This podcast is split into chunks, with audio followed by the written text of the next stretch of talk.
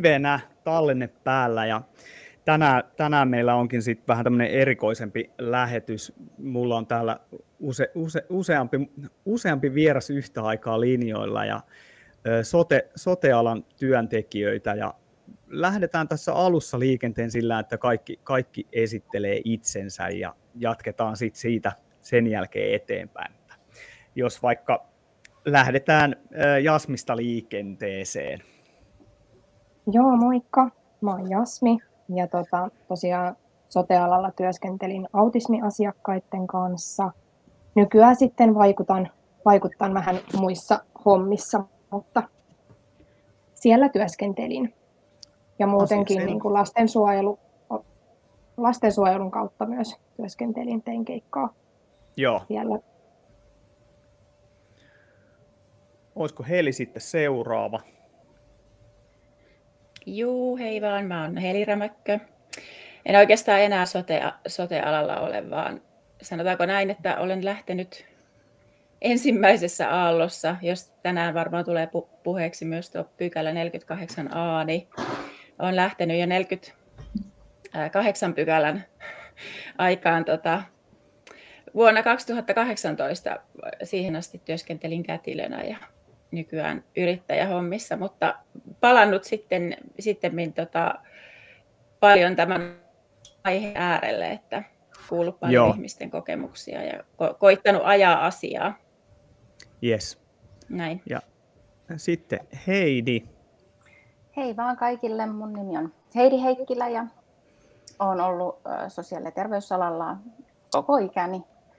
Ja tota, eniten neurokirurgian puolella ja, ja nykyään tutkimuspuolella. Ja, ja halusin tulla tähän keskustelemaan, kun näin ää, tämän hetkisen tilanteen sosiaali- ja terveysalalla ja meidän sairaaloissa, terveyskeskuksissa äitini kautta, eli omaisen näkökulmaa haluan tuoda esille.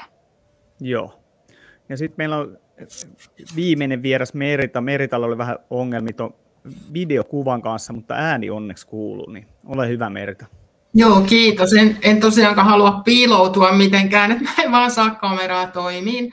Eli olen 61-vuotias tota, sosiaaliohjaaja ja olen kanssa koko ikäni ollut Tampereen kaupungilla sosiaalitoimessa töissä vuodesta 1985, eli 37 vuotta. Ensin 20 vuotta lastensuojelussa ja nyt 17 vuotta sitten tehnyt töitä perheiden kanssa.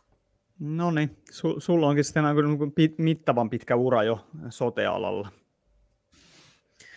Joo, tämä oli semmoinen asia, tämä oli itse asiassa niin vähän mun ja, mun ja Helin, Helin, Helin tota ideoima systeemi, että haluttiin jotenkin niin kuin saada sitä sotealan työntekijöiden ääntä kuuluviin ja erilaisia näkemyksiä siitä, että missä tämä meidän julkinen terveydenhoito hoitoala menee tällä hetkellä, tai soteala ylipäätänsä.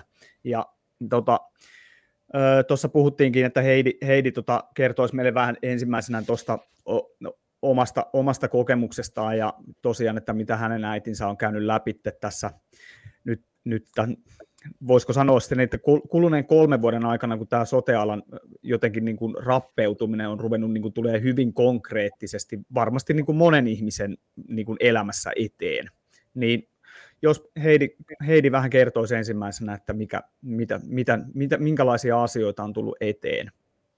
No jos mä lähtisin nyt ihan sieltä niin kuin sairaanhoitajan kokemuksena kertomaan sitä, että mitä mä näin niin kuin silloin, silloin joskus niin kuin 2000 vuodesta eteenpäin, niin pikkuhiljaa jo silloin oli niin kuin ongelmia, resurssipulaa ja kaiken näköistä, mutta, mutta sehän niin kuin siinä vuosien saatossa vaan paheni ja paheni. Ja sen takia myös itse ajauduin sitten aikoinaan sieltä, kun olin, olin leikkaussalissa töissä ja teho-osastolla töissä, niin takki meni ihan totaalisesti tyhjäksi, eli kaikkeni antaneena sitten lähdin, lähdin pois, pois sieltä kokonaan. Että et tavallaan nyt sitten en ole nähnyt sitä, kun vasta tämän äitini sairastumisen jälkeen, että mitä siellä oikeasti on tapahtunut tässä niin kuin kymmenessä, kahdessa kymmenessä vuodessa – Eli äitini nyt sitten joutui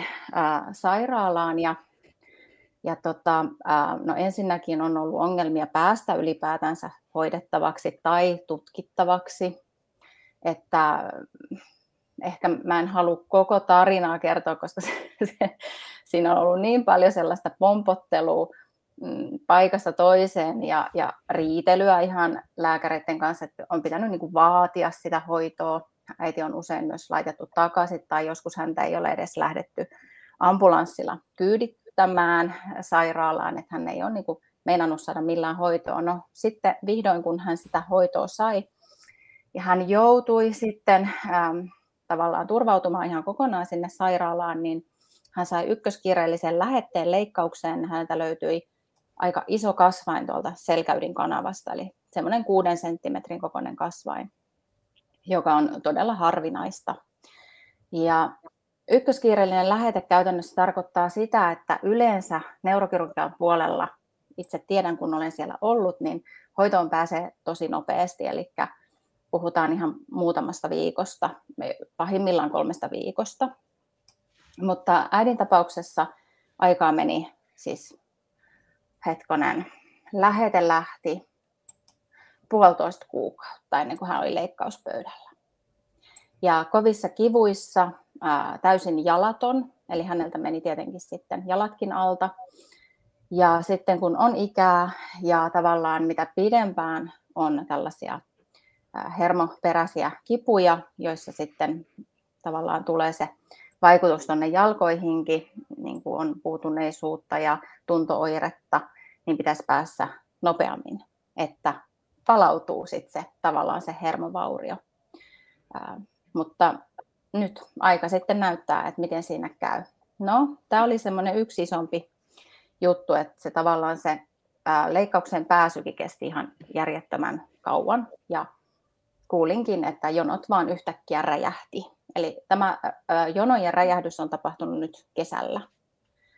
Eli tästä ehkä voisi vetää aasinsiltana, että sieltä on tippunut aika paljon työntekijöitä pois. Ja olenkin kuullut, että leikkaussaleja on jouduttu laittaa kiinni resurssipulan takia. no sitten, mitä myös todistettiin tuolla niin kuin tavallaan näissä niin sanotuissa kuntoutussairaaloissa. Miksi naurahdin on se, että ne ei oikein muistuta enää kuntoutussairaaloita. Et ne on sellaisia paikkoja, missä potilaat vaan makaa tai odottaa jotain, juuri ehkä sitä ykköskiireellisellä lähetteellä sitä leikkausaikaa. Ja harvoin löytyy enää yhteistä kieltä hoitajien ja näiden potilaiden kanssa. Siellä on dementikot ja kaikki ihan sekaisin samoilla osastoilla. Ja mun äiti sitten huolehti vähän niistä vierustovereistakin siellä. tämäkin resurssipulan takia. Ja kaikenlaista sattuu. Että mä olisin voinut tehdä niistä tavallaan niistä kuu, tai siitä kuukaudesta, mitä mä todistin, tai oikeastaan kahdesta kuukaudesta, koska leikkauksen jälkeenkin äiti joutui olemaan tosi pitkään sairaalassa, niin useimpia muistutuksia ja kanteluita mutta mä en enää jaksanut. Siis mä oon tehnyt jo silloin, kun äiti ei päässyt sairaalaan niin monta, että mun jotenkin resurssit ei enää riitä niiden tekemiseen, koska tavallaan mä koen myös, että siitä ei ole enää mitään apua, koska me tiedetään, että tämä ongelma on niin laaja ja suuri, että mitä sille sitten tapahtuisi ja mitä, mitä, mitä se hyödyttäisi. Niiden... saako keskeyttää tässä Saat kohtaa? keskeyttää, tota, kyllä mä mietin sitä just, että, että kun sä oot näitä kanteluita tai tämmöisiä valituksia tehnyt, niin onko niistä, oletko sä saanut niin minkäännäköisiä vastauksia sieltä? Kyllä yleensä on, muistaakseni olen kaikista saanut kyllä, että yhtäkään ei ole jäänyt niin kuin ilman roikkumaan. Mm, no yksi oli semmoinen, minkä tein yksityiselle ambulanssifirmalle, sieltä olivat todella pahoillaan siitä. Olen tehnyt myös hälytyskeskukselle väärästä hoitoarviosta, niin kuin kiireellisyysluokasta. Sieltä ei, itse asiassa sieltä ei tullut mitään palautetta. Mm. Sitten olen tehnyt myös terveyskeskuslääkäreiden toiminnasta ja sieltä on kyllä saatu aina niin kuin tavallaan, no ei ehkä semmoinen anteeksi pyyntö, mutta jotain ehkä sinne päin, että ei niin. sen enempää kuitenkaan. Aivan. Mm. Ja mun mielestä jotenkin se, että, että ehkä, ehkä se just, että jos, jos me nyt ajatellaan tässä näitä kolme, kolme vuotta, niin meillehän on maalattu sellainen kuva, että korona on aiheuttanut tämän meidän terveydenhuollon kuormittamisen, ja se on se syy, mitä varten meidän terveydenhuolto on tämmöisessä jamassa, kun se tällä hetkellä on. Ja kyllähän se näyttää niin kuin kumminkin, että itse on lukenut sen verran niin kuin tavallaan, voisiko sanoa niin kuin historiaa ja sitä niin kuin tavallaan tämmöistä poliittista historiaa ehkä niin kuin tietyssä mielessä, koska tämä on pitkän linjan ää, niin kuin tavallaan poliittisten päätösten lopputulos, mikä on vaan niin kuin kumuloitunut sit niin kuin jotenkin niin kuin supernopeeta tässä niin kuin kuluneen muutaman vuoden aikana. Mutta se, että niin kuin, sehän on ihan täys valhe, että tämä olisi niin kuin tapahtunut nyt just tässä niin sanotusti 2020 ja sit, siitä lähtien on niin kuin kaikki on mennyt niin kuin päin helvettiä, jos näin voisi sanoa. Että jos säkin sanoit tuossa, mitä 2010, niinkö, niin jos siitä asti on ruvennut olemaan jo tuommoista resurssipulaa, niin kuinka, kuinka niin kuin tavallaan pitkältä matkalta se on loppujen lopuksi niin kuin päätynyt tuohon tähän tilanteeseen, kyllä. missä nyt ollaan. Mm. Joo, ja ei, ei kyllä niin kuin yhtään helpottavia toimenpiteitä olla tehty, vaan päinvastoin ollaan vaan lisätty, mm. heitetty löylyy.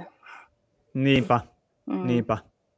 Ja näitä on niin kuin tosi surullista aina ku, kuunnella, ja mä luulen, että niin kuin tosi, tosi moni ihminen, joka ei joudu tavallaan, niin kuin, tai ei ole välttämättä sitä kokemuspohjaa, että mitä tuolla tapahtuu, että esimerkiksi täällä Tampereellakin menee tuonne Taussin akutaan, mikä pitäisi olla, niin kuin tavallaan on päivystys, niin siellä saa istua nykyään tuntikausia, niin siellä ennenkin saanut, mutta mulla on ainakin sellainen käsitys, että ne on melkein tuplaantunut ne odotusajat siellä, että jos ennen olet joutunut olemaan sen keskimääräisen joku viisi tuntia siellä, niin nyt sä oot ainakin sen kymmenen tuntia venailemassa siellä. Että tämä on niin ihan järkyttävää tämä tilanne tällä hetkellä. Tota, onko sulla itellä, itellä, tai siis se äidin tilanne, niin onko se kumminkin semmoinen, että hän saa hoitoa koko ajan vai onko tämä vain sitä, että resurssipula on, niin tavallaan hoidon saamisessa kestää koko ajan ihan älyttömän kauan? No hän on nyt niin kuin kotona, koska hän koki, että paikassa A, jota nyt mainitsen nimeltä, niin oli ihan järkyttävää, että hän ei niin kuin leikkauksen jälkeen halunnut edes mennä takaisin sinne.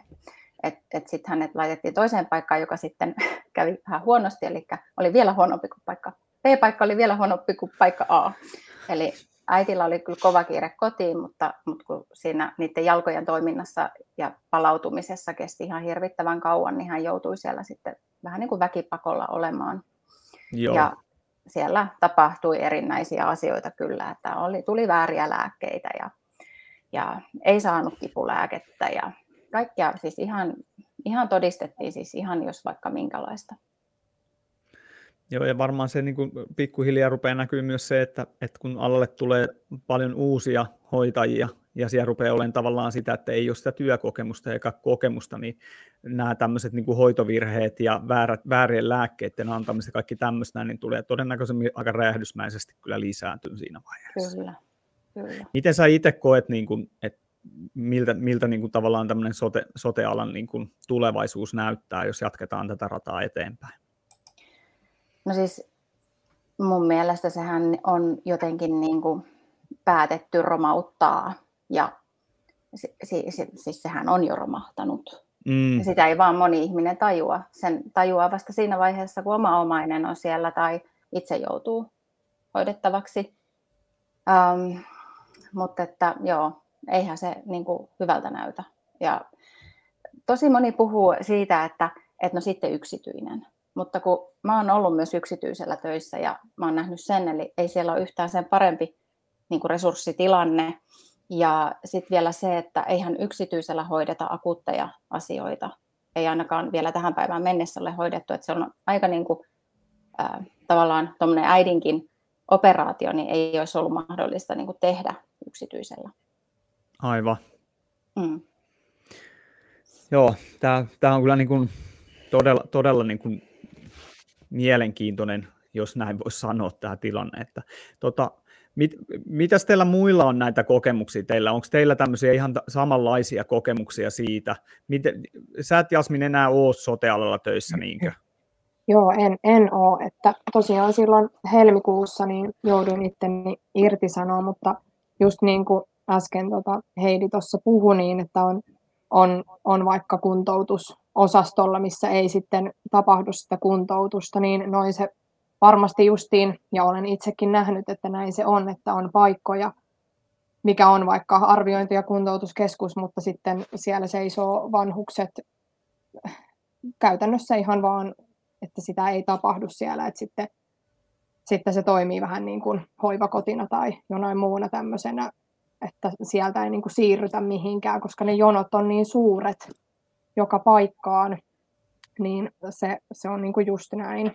Ja just noita tuommoisia on itsellänikin kokemusta oman läheisen puolelta, että, että lääkärit on määrännyt semmoisia lääkkeitä, mitkä ei, ei tota, sovellu vaikka ihan iänkin puolesta, mutta sitten on tullut myös tämmöisiä, että on niin kuin, kun on monia lääkkeitä, niin niiden niin kuin yhteisvaikutus on sitten jotain ihan katastrofaalista, ja niitä on sitten jouduttu lähteä selvittämään niin kuin apteekin kautta. Että sitten ne lääkkeet ollaan laitettu sinne apteekkiin ja sieltä kautta ollaan sitten ollaan, ollaan saatu sitä dataa ja sitä tietoa, että okei, täällä on nyt aika paljon lääkkeitä, vaikka mitkä ei, niin kuin, ei sovi Joo. keskenään. Aivan. Ja Helillä on kanssa omakohtaisia tämmöisiä kokemuksia, että aika pitkältä ajalta, että voidaan niin kuin sanoa, että tämä tilanne on paljon paljon katastrofaalisempi kuin mitä meille annetaan median kautta ymmärtää. Joo, ja siis juuri tämä, mistä tässä olikin puhetta, että, että tota, ei ihmiset tiedä, semmoiset ihmiset, jotka ei, ei tarvi hoitoa tai heillä ei ole, niin kuin itse asiassa minä itsekään en var, tietäisi tästä tilanteesta, jos mä olisin ihan vain siinä omassa kuplassani, mutta mulla on valtavasti kontakteja niin kuin sote-alan henkilöstöä ja tietysti oma... Jaha, nyt otti vähän pätkii Helin ääni. Taisi taas vähän niin kuin nettiyhteys ottaa itseensä, jos näin voisi sanoa. Kuuluuko nyt? Joo, nyt kuuluu taas. Kuuluuko yhtään paremmin? Joo, kuuluu. En toivota, että se toimii. Niin, niin, niin somen kautta mulla on kauhean tosi laajat kontaktit niin kuin sotealan työntekijöihin ja näin. Niin, niin on saanut kyllä kuvaa siitä. Ja sit, mutta tuohon halusin sanoa sen, että joku saa vielä myöskin hoitoa. Semmoisiakin kokemuksia vielä ihmisillä on, että, että, tota, että meni tosi, hmm. tosi nyt lähi kaksi tämmöistä vakavaa sydänongelmaa tullut tota, koronapiikkien jälkeen, selkeä ajallinen yhteys, niin nämä ihmiset saaneet kyllä hoitoa, että ihan tuommoisissa tosi akuuteissa vielä – Joo, vielä varmaan aivan. sitä hoitoa saa, mutta sitten kaikki, mikä et ole tyyliin pääkainalossa, niin, niin, niin sitten se hoito kyllä viivästyy. Joo. Aika lailla. Mm. Mites, tota, mites Merita sulla, onko sulla tämmöisiä kokemuksia kanssa, että, että homma ei niin toimi? Pyöritetään teidät kaikki kerran läpi, että kaikki pääsi vähän kommentoimaan ja katsotaan sitten, että onko Heidillä joku semmoinen loppukaneetti tähän näin, ja sitten sit siikataan vähän tuota Euro, Euroopan parlamentin sitä erikoiskuulemistilaisuutta, missä noita lääke, lääkefirmojen edustajia oli paikalla. No tota, sosiaalipuolellahan on pitkät jonot, että ajat menee pitkälle. Että sella, ja sitten nyt tässä ollaan valmistautumassa tähän, mikä vuoden vaihteen jälkeen tulee nämä hyvinvointialueet niin siinä tulee olemaan kyllä sitten semmoinen soosi kanssa, että miten siitä oikein selvitään. Itse on siinä, meidänkin toimisto menee niin kuin puoliksi, että itse jään kunnan puolelle ja sitten toinen puoli toimistoa menee hyvinvointialueelle. Ja, tota, ja nyt vasta loppuvuodesta, niin kun, nyt vasta niin kun näitä mietitään ja kehitellään, että ja ollaan lokakuun yli puolen välin, niin siitä tulee kyllä semmoinen semmoinen sotku aivan varmasti. Mutta sitten ihan voisin mainita tässä kohtaa, että kun on, on sitten tämän tartuntatautilaki pykälän 48a kohteena ollut, niin tota, kun otin yhteyttä työterveyslääkäriin, että kerro minulle, minkä takia minä en voi mennä omalle työpaikalleni, niin tota, se oli aika metka, kun lääkäri sitten totesi, että tota, nämä tulee nämä asiat tuolta ylemmältä taholta, että ei hän valitettavasti voi näille asioille yhtään mitään. Joo, toi, toi on niin kuin mielenkiintoinen. Me voidaankin sukeltaa sitten tuohon paremmin, kun päästetään toi Heidi, Heidi tota, kohtapuoliin niin striimistä pois. Ja mitä tota, onko sulla vielä semmoista, mitä sä niin kuin haluaisit tavallaan, että ihmiset niin kuin ymmärtäisi tavallaan tästä kokonaistilanteesta, että mitä, mitä sä haluaisit niin kuin ihmisille tavallaan sanoa tällä, tämänhetkisestä niin kuin tuosta terveydenhuollon ää, tilanteesta? Äh, siis oliko se mulle se kysymys? Joo, joo. Okay, jo. Um, mitä mä haluaisin sanoa ihmisille? Pysykää terveinä. se, on, se on varmaan semmoinen asia, itsekin on oikein panostanut siihen, että, että niin kuin ei vahingossakaan tule mitään, että joutuisi niin kuin nojautumaan tuonne julkisen niin. terveydenhuollon puolelle. Niin, kyllä. Ja se on just noin, niin kuin Helikin sanoi, että, että pääkainalossa saa vielä hoitoa periaatteessa, ähm, tota, jos vaan pääsee sinne, että sut otetaan jo heti tosissaan, että sulla on oikeasti se pää siellä kainalossa, mutta tota, äh, mitä mä haluaisin sanoa? Mä haluaisin sanoa ihmisille, ehkä niin kuin sosiaali- ja terveysalan ihmisille, äh, kaikille, siis ihan kaikille, että nyt me ei, niin kuin, me, meidän pitäisi vetää niin kuin yhtä köyttä ja, ja tavallaan niin kuin kaikkien, myös lääkäreiden nostaa kissapöydälle. Et mä olen, siis tiedän, että usea lääkäri on ollut kyllä ihan aika avoin ja, ja niin kuin puhunut ääneen näistä, näistä resurssipulista ja pulasta ja hoitajien niin kuin ongelmista ja puolustanut niin sanotusti hoitajia, mutta aika vähän kuitenkin siihen niin kuin määrään, että vaikka mä uskon, että sekään niin kuin loppupeleissä auttaa, että lääkärit alkaa huutelee, niin kuin, koska se ongelman se on niin laaja ja suuri ja se pitäisi lähteä sieltä, sieltä niin kuin tuolta eduskuntatalosta käsin ne suuret päätökset. Mutta ehkä niin kuin tavallaan kaikille meille hoitajille vedettäisiin yhtä köyttä ja puolustettaisiin toisiamme ja myös niin kuin koko sosiaali- ja terveysalalle. Toivoisin tällaista yhteishenkeä ja sitten ihan tavallisille kansalaisille tosin sitä, että, että jokainen tavallaan voi vaikuttaa, eli ihan niin kuin mielenosoituksia on ollut aika hanakasti, joissa olen itsekin ollut mukana ja muuta, että et, et se, että just elää siellä NS-kuplassa ja kääntää selän asioille vaan siksi, että itsellä, että se ei niin kuin kosketa itseä tällä hetkellä, niin se on aika niin kuin vaarallinen ajatus ja aika itsekäs ajatus.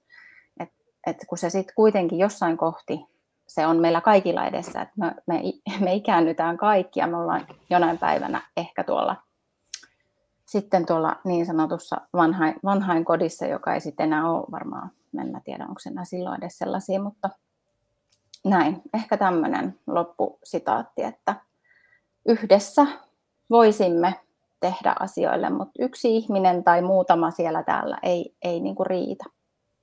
Joo, toi, toi on varmasti semmoinen asia, mikä, mikä, mikä, mikä meidän kaikkien pitäisi ymmärtää. Ei, ei vain sotealan ihmisten, vaan mm. meidän kaikkien kansalaisten. Että meidän pitäisi niin kuin löytää se yhteinen linja näiden kaikkien asioiden kanssa, koska jos me annetaan tämän asian, näiden asioiden vaan jatkua tätä samaa rataa, niin me nähdään se, että kun tämä meidän koko yhteiskunta niin kuin tavallaan järjestelmä vaan rapistuu, jos me mm. annetaan tämän jatkua tätä samaa rataa. Me tarvitaan semmoista yhtenäisyyttä ja eritoten niin kuin sotealan työntekijät, niin just sitä niin kuin yhdessä, yhdessä toimimista ja yhdessä niiden omien oikeuksiensa puolustamista. Kyllä. Saisinko tuohon kommentoida? Joo. Saan, kiitos. Joo, joo. Äh, nimenomaan tämä pykälä 48a, niin sehän on siinäkin mielessä ollut tosi tosi huono, että se on vetänyt semmoisen tai niin kuin jakanut kahtia ton myös niin kuin hoitoalan kentän tavallaan, että, että siellä on e-, eroteltu ihmiset niin kuin erilaisiin ö, tai kahteen eri, eri niin kuin joukkueeseen. Ja kyllähän sieltä löytyy sitä solidaarisuutta osalta, niin kuin he ymmärtää, että se, se on, niin kuin, että eihän toi voi olla oikein, että, ihmisten pitää vasten tahtoaan ottaa lääketieteellisiä toimenpiteitä itsensä, että he, ei menetä niin kuin toimeentuloaan. Mutta sitten siellä voi olla hyvin vahvasti sitä sellaista, niin kuin, että joo, lähtekää vain, että, että tota, ei teitä täällä tarvita, kun ette luota tieteeseen ja niin poispäin. Mm. Eli, eli ei löydy sitä semmoista solidaarisuutta ja se, se on ollut kyllä niin kuin tosi, tosi iso asia myös niin kuin hoitoalan vetovoimalle ja ylipäänsä sille energialle, mikä siellä on. Että, ja, ja samoin se tulee myös ulkoapäin se ajatus, että ihmisillä on jotenkin ehkä semmoinen näin niin kuin laajasti ajateltuna semmoinen tietynlainen mielikuva, että minkälaisia hoitajien pitää olla ja, ja kaikki hoitajat on samanlaisia ja kaikki ajattelee samalla lailla ja kaikilla on samanlaiset arvot, vaikka ne hoitajatkin on ihmisiä ja heillä on ihan yhtä lailla erilaisia, erilaisia arvoja, he ajattelee terveydestä eri tavalla ja, ja hoitamisesta. Tietysti kaikki haluaa hoitaa niin kuin hyvin, mutta sitäkin voi tehdä monella eri tavalla. Ei se tarvi olla niin kuin se, ei ole mitään yhtä to, sellaista totuutta, hmm. mutta että tällaisia niin kuin, mielikuvia saattaa olla. Joo, kyllä. Tota, haluatko Heidi tässä kohtaa poistua studiosta? Mä ajattelin, että me voitaisiin katsoa nyt se EU-parlamentin tota, erikoiskomitean keskustelutilaisuus, missä on tällä asia Joo, selvä. Joo, Hei, moikka. kiitos oikein paljon, kiitos. tulit paikalle kertoa kiitos. omasta kokemuksesta. Jutelkaa Hyvä. vielä oikein mojovia juttuja Joo. lisää. Me, me ei otella. Moi moi. Moi moi. moi. Oho, no niin. Selvä, kokeilla tätä. Mä en ole mennä kertaakaan vielä kokeilu jakaa tuota mitään, mitään tällä alustalla, niin katsotaan, katsotaan miten toimii. Tuolta. Vaccinated, you're antisocial. This is what the Dutch Prime Minister and Health Minister told us. You don't get vaccinated just for yourself, but also for others. You do it for all of society. That's what I said. Today, this turned out to be complete nonsense. In a COVID hearing in the European Parliament, one of the Pfizer directors just admitted to me at the time of introduction, the vaccine had never been tested on stopping the transmission of the virus. This removes the entire legal basis for the COVID passport. The COVID passport that led to massive institutional discrimination as people lost access to essential parts of society. I find this to be shocking, even criminal. Please watch the video until the end. Voor u, mevrouw Small, heb ik de volgende vraag waar ik een duidelijk antwoord op wil. And I will speak in English so there are no misunderstandings. Was the Pfizer COVID vaccine tested on stopping the transmission of the virus before it entered the market? If not, please say it clearly. If yes, are you willing to share the data with this committee? Thank you very much. Um, regarding the question around um, did we know about stopping humanisation before um, it's entered the market? No, uh, these, um, you know, we had to really move at the speed of science to really understand what is taking place in the market. This is scandalous. Millions of people worldwide felt forced to get vaccinated because of the myth that you do it for others. Now this turned out to be a cheap lie. This should be exposed. Please share this video. Noi, siinä. Toi oli mun mielestä niin kuin yksi ehkä järkyttävimmistä asioista, mitä tässä niin kuin viime aikoina on tapahtunut, ja se, että niin kuin Pfizeri myöntää sen, että he tiesi, että tämmöistä ei, että, ei, että he ei ole edes testannut sitä. Ja kun me ajatellaan, että mihinkä toi äh, tartuntatautilaki 48 P, P vai A, se nyt on se pykälä, niin, niin, niin siihen nojaa, ja nyt sille ei ole mitään pohjaa, ja se on edelleen voimassa. Ja tämä on niin kuin oikeastaan se asia, mistä mä itse niin kuin halusin tässä keskustella teidän kanssa ja kysyä, että onko teillä e, e, tavallaan, onko tämä ollut se syy, mitä varten joko te ette ole töissä tällä hetkellä sotealalla, tai sitten, että mitä te olette kokenut just nimenomaan tämän pykälän takia.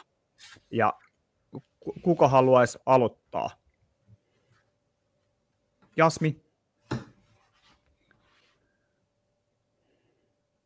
Sulla taitaa olla toi mykistettynä toi mikki. No niin, hyvä. Joku koira täällä näkee vähän kaikenlaista, niin se reagoi, niin mä ajattelin, että, että kaikki ei halua sitä kuunnella. No mutta joo, siis itse, itse poistuin just tota, tämän kyseisen pykälän takia niin kuin pakosti, koska en ottanut, en ottanut rokotteita ja sitten sit tuli vaan työnantajalta käsky, että jokaisen täytyy tulla ne, ne tota, kaksi rokotetta sitten näyttämään, että on se passi, passi voimassa. Ja, ja sitten tota, kun oli oma vuoro, niin sitten homma oli selvä. Ja ja mullehan niin kuin tarjottiin sitten just sitä mahdollisuutta, että, että no he jää, jää niin keikkailee, että sitten voisin sitä kautta tehdä töitä, että ainahan täällä on sitten kumminkin sille tarvetta, mutta tiesin, että se ei ole kyllä oma pala kakkua olla sitten semmoisena tota, työntekijänä siellä, että, että se oli ihan selkeä päätös, mitä olin kyllä osannut odottaa tosi, tosi pitkään. Tai no, Joo. Sen, että se oli kyllä ihan, niin kuin, ihan tiedossa, että se tulee tapahtumaan, että kyse oli vaan, että milloin se tulee tapahtumaan. Ja, ja sitten kun se tuli, niin homma oli omalta osalta hyvin selvä juttu. Ja sitten on tota, varhaiskasvatuksen lastenhoitaja myös, niin palasin sitten niille, niille tota, työmarkkinoille sitten takaisin. Tota, mit, mitä sä niin ajattelet silloin, kun tavallaan tämä koko asia niin kun rupesi eteneen tähän suuntaan, mihin se on mennyt, ja sitten ruvettiin puhumaan tavallaan noista, niin mikä sun ensimmäinen reaktio oli siihen, että hetkinen, että mitäs, mitäs tässä niin on nyt meneillään? No siis toi on, toi on niinku semmoinen asia, mikä musta tuntuu, että on alkanut vasta vähän niin kuin jälkikäteen tulemaan. Et musta must tuntuu, että silloin oli semmoisessa tietynlaisessa niinku selviytymismuudissa, että sitä vaan niinku meni ja vähän niinku odot, odotti, että jotain tapahtuu ja tiesi, että jotain tämmöistä saattaa tulla. Ja sitten kun se tuli, niin olihan semmoinen, semmoinen selkeä linja sen kanssa ja sitten jotenkin vasta jälkikäteen sitä niin tajusi, että ei, ei niin kuin hitto, että miten hullu tämä oli ja miten tämmöisiä asioita niin kuin tapa, tapahtuikin. Ja nyt, nyt mua ei kyllä sinne alalle enää takas saisi, että, että tota, se toi on niin kuin, tuntuu, että niitä asioita vähän niin kuin vieläkin vieläkin niin kuin työstää, koska silloin sitä eli niin semmoisessa, että jotenkin tästä on nyt vaan jotenkin selviydyttävä. Niin, ja onhan se niin kuin jotenkin jär, järkyttävää niin kuin yhtäkkiä ymmärtää, että hetkinen, että minkälaisessa yhteiskunnassa mä elän, että mua yritetään pakottaa tekemään jotain asiaa, ja jos en mä suostu siihen, niin mut heitetään pihalle, ja mut periaatteessa mä jään niin kuin tyhjän päälle, että sullahan on ollut tietenkin hyvät, hyvät säkä siinä mielessä, että sulla oli joku paikka, mihinkä siirtyä siitä. Mutta kun miettii, että kuinka paljon tuolla on niin kuin sote, sotealan ihmisiä, jo, joilla ei niin kuin ole mitään vaihtoehtoja ollut. Niin no just se, tai väitän kyllä, että kyllä kaikilla meillä on niitä vaihtoehtoja, että ihan hyvin itsekin olisi voinut sanoa, että no hei, tämä on se, mitä mä niin kuin haluaisin tehdä, niin että mulla ei ole muita töitä, mutta kyllä niitä muita töitä sitten tietysti löytyy, että, tota, että vaihtoehtoja kyllä on, ja sitten vaan pitäisi pitäis niinku äänestää kumminkin niillä jaloillaan, että sen jos kokee sydämessään oikeaksi, että, ja niin irstaalta kun se kuulostaa niin, kuulostaa, niin se on just se, että sä et pääse tekemään töitä, jos et sä ota jotain ainetta sun kehoos, niin se kuulostaa rumalta, mutta sitä se on. No, siitä, siitähän se nimenomaan on, että mm. siis kun miettii, miettii tavallaan se, että jos, jos mietitään niin kuin viime vuonna tähän aikaan, niin se, se rupesi olemaan niin kuin oikeasti jo aika niin kuin hullua toi meininki. Siis oikein niin kuin semmoista psykoottista toimintaa. Ja se, Kyllä että niin, kuinka, kuinka voimakkaasti sä koet itse semmoista niin kuin, niin kuin tavallaan pakottamista, uhkailua, niin kuin, että sua yritettiin periaatteessa vaan saada sinne niin kuin rokottautuun? No sitähän kuuli ihan, niin kuin, siis ihan joka, niin kuin, joka tuutista, kun sitä tulee niin kuin mediasta, sitä tulee lähipiiristä, sitä tulee töitten kautta. Ja jotenkin siellä sä niin kuin itse tunnistin, että menee semmoisella niin kuin roolilla, että, että vähän niin kuin, että, että voi vähän heittää jotain vähän kyseen alastavia juttuja, että vähän, että mietittäisikö vähän tätä, mutta kun se, se ilmapiiri on jo niin sellainen on semmoinen oikein löntti, mikä on, että si- sieltä ei saa, niin kuin, sitä ei saa tökkiä millään, että meillä on nyt kaikilla tämä tietty kanta ja kukaan ei saa olla eri mieltä siitä asiasta, mutta pakko kyllä sanoa, että omassa tuossa irtisanomisjutussa niin, niin tosi, niin kun, että mä en, mulle ei just sanottu silleen, että heippa, että sua ei kaivatakaan täällä, että silleen tosi kauniisti kyllä kohdattiin sen asian kanssa. Että tota, mutta jotenkin ehkä kun on kumminkin vahva persoona, niin se on tässä auttanut, että, mutta että on, on se, oli se aika moista ja tuntuu, että nyt vähän niin kuin ne kaikki, kaikki jutut ja mitä sai kokea, niin niitä vähän halutaan ehkä, ainakin tämä oma tunne, että niitä halutaan vähän niin kuin maton alle tietyllä tapaa lakasta, että, että ne, että ketkä ihmiset on ollut sitten niin kuin lain ja, ja rokotteiden puolella, niin ei oikein haluta ehkä enää ajatella sitä silleen, että mitä, mitä on tullut silloin niin kuin puolettua.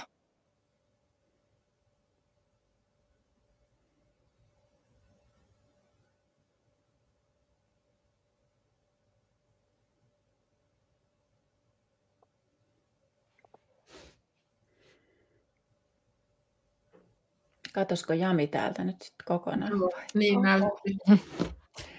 Aha, ehkä hän tulee takaisin. No meidän täytyy jatkaa keskustelua varmaan tässä vaan. vaan tota, mulla, niin kuin kuuntelin Jasmi tota sun juttua, niin, niin, niin tota, tulee mieleen se, että kun sä et ole todellakaan ainoa, kun edelleenhän aika niin kuin vahvasti tuodaan esille sitä, että, että se on pieni joukko, pieni joukko, joka, joka on halunnut toimia tällä eri tavalla, mutta sehän ei kyllä oikeasti niin kuin pidä paikkaansa ollenkaan. Ei todella, ei todellakaan mm. pidä paikkaansa. Ja tota, just se, mitä sä sanoit, että sä et ikinä menisi enää takaisin, niin kuin en minä itsekään menisi, että, että se on sillä tavalla tuonut niin, kuin niin syviä semmoisia arpia ja siis semmoista niin huonoa energiaa ja sellaista, että ei, ei haluaisi niin kuin koskaan enää palata takaisin sinne. Kyllä, ja, ja, ja niin kuin just, just toi, että, että näitä asioita niin kuin tapahtuu vaan tällä so- sotealalla tälleen tietyllä tapaa, koska niin pitkään ollaan niin kuin totuttu sit, sitten taas siihen niin kuin, ehkä siihen kahvihuone äh, valitukseen, että, että siellä, siellä voi sitten jupista tai muuta, mutta sitten jos haluaisi oikeasti tehdä tai vaikuttaa, niin sitten ei niin kuin uskalleta just, just näiden pelkojen takia, että lähtee työ tai jotain muuta, vaikka ne vois olla justiin avainasema siihen muutokseen.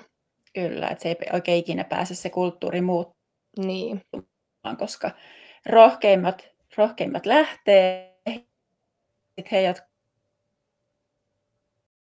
vahva se, se, se on se oikea mielipide. Niin meritä tähän nyt. Merit sanoo jotain omia kokemuksia. Ääni vähän pätki, mutta tota, mä voisin sanoa täältä sivusta sen verran, että se mikä mua hämmästytti meillä sosiaalipuolella, kun tuli tätä tietoa, että nyt pitää ne rokotuspassit käydä näyttämässä, niin se puhumattomuus. Et, ja kun ajatellaan, että sosiaalipuolellakin ollaan nimenomaan puhetyöläisiä ja, ja on, on kaiken näköistä koulutusta, miten otan puheeksi lasten kaltoinkohtelun esimerkiksi, tai miten otan puheeksi perheväkivallan ja kaikkea muuta.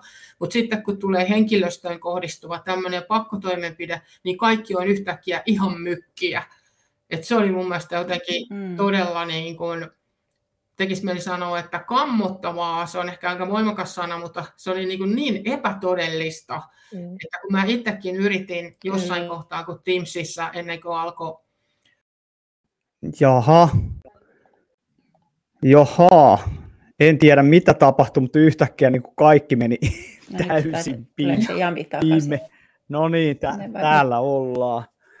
Joo, en, en tiedä mitä siinä oikein tapahtui. Yhtäkkiä niin kaikki vaan friisasi ja sitten sit kaatui koko, koko systeemi. Tämä on aina mielenkiintoista. no me ollaan pidetty juttua täällä kyllä. Mm. No niin, hyvä, no. hyvä. Mä en tiedä, en, en tiedä niin kuin mitä, mitä tuossa tapahtui. Mä olin sillä, että mäkin olin että kuuleeko kukaan. nämä, nämä on aina tämmöisiä niin kuin mielenkiintoisia, kun on monta ihmistä yhtä aikaa, niin ei, ei, ei ole aina osaa sanoa, että kuinka, kuinka vakaita nämä on nämä yhteydet tässä sitten. Mutta mihinkä me jäätiin? Niin, Meritallo oli siellä. No me, me Niin, joo, vaikenemis, vaikenemisesta oli tässä Joo, eli mä otin vaan tässä puhetta. kerroin omalta kohdaltani tuolta sosiaalipuolelta, että vaikka ollaan sosiaalityössä puhetyöläisiä ja saadaan erilaisia koulutuksia puheeksi ottamisista, esimerkiksi lasten kaltoinkohtelua tai perheväkivaltaa tai mitä ikinä, niin sitten kun tulee tämmöinen, että, että tota, henkilöstöön kohdistuva pakkotoimenpide, niin yhtäkkiä ollaankin aivan mykkiä. Eli niin oma työyhteisö meni ihan hiljaiseksi, että ei kukaan ei niin kuin puhunut mitään.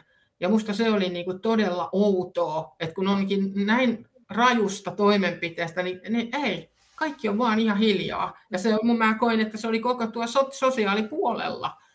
Asiasta vaan ei puhuta. Mä en tiedä, onko se pelko vai mikä se on, mutta se oli, niin se vaan oli. Kyllä, ja, ja niinhän se niin kuin meni, että, että eka, eka kun sitä tuotiin esille, että on huoli, että tällainen, tällainen pakko tulisi, niin vähän niin kuin sille pakollisille, no, että, että vitsi sä oot niin kuin tyhmä suora, suoranaisesti, että että tuollaista niin kuin luulet. Ja sitten kun se sitten tuleekin, niin sitten sit sekin on silleen, no että kyllä se on nyt ihan oikeutettua niin kuin tälle alalle tulla, että kun siellä kumminkin niin kuin on ihmishengistä kyse, niin sitten sit se jotenkin sitten se keskustelu muuttuu taas aivan täysin niin kuin ihan tosta noin vaan. Mutta sehän tässä niin kuin kaikista pelottavinta onkin, että, että jos me nyt ajatellaan, että me, me neljä ollaan tässä näin, ja jokaisella meillä on niin todennäköisesti aika vahva kantavia noihin niin kuin rokotteisiin, tai ylipäätänsä siihen niin kuin itsemääräämisoikeuteen. Että mähän tässä niin kuin päätän sen, että mitä mä omaan ruumiiseni pistän, Kyllä. tai oon pistämättä. Ja et, et jotenkin se, että tämä on tämmöinen niin, kuin niin syvempi ongelma meidän yhteiskunnassa, missä me, meidän, meidän oletetaan, että me kaikki ollaan samaa mieltä kaikista asioista. Ja se, että kuinka niin kuin nopeat asiat meni väärään suuntaan. Ja sitten se vielä, että, että kyllähän se niin kuin just nimenomaan sotealalla, niin se, se on ollut niin kuin aika kammottavaa seurata, koska muistan itse sen, viime vuonna, kun sä olotit, että koska ne lykkää sen niin kuin työelämän koronapassin kaikkialle. Ajatelkaa, että sekin oli niin kuin puheissa ja, ne, mm. ja se, että meillä ei edelleenkään mitään hajua, että mitä ne on sen kanssa säätänyt tuolla niin kuin suljettujen ovien takana. Ja onko semmoinen niin kuin olemassa tuo, että voiko ne edelleen sen pistää voimaan. Mutta se, että niin kuin sote, sote-ala kyllä niin kuin otti niin kuin oikein kunnolla siinä itseensä, ja varmasti pitkälle vaan sen takia, että ihmiset oli hiljaa, eikä pistänyt vastaan. Joo, mä voisin tuosta jatkaa ja kertoa nyt vaikka vähän tuota omaa tarinaakin, mutta nimenomaan kun se laki tuli voimaan ensimmäinen tammikuuta 2022, niin tota, se tuli vasta sosiaalipuolelle niin kuin Tampereella tammikuun viimeisellä viikolla tuli niin kuin tieto, että se koskee meitäkin, vaikka mähän olin jo sitä niin kuin syksystä, loppusyksystä saakka niin kuin seurannut.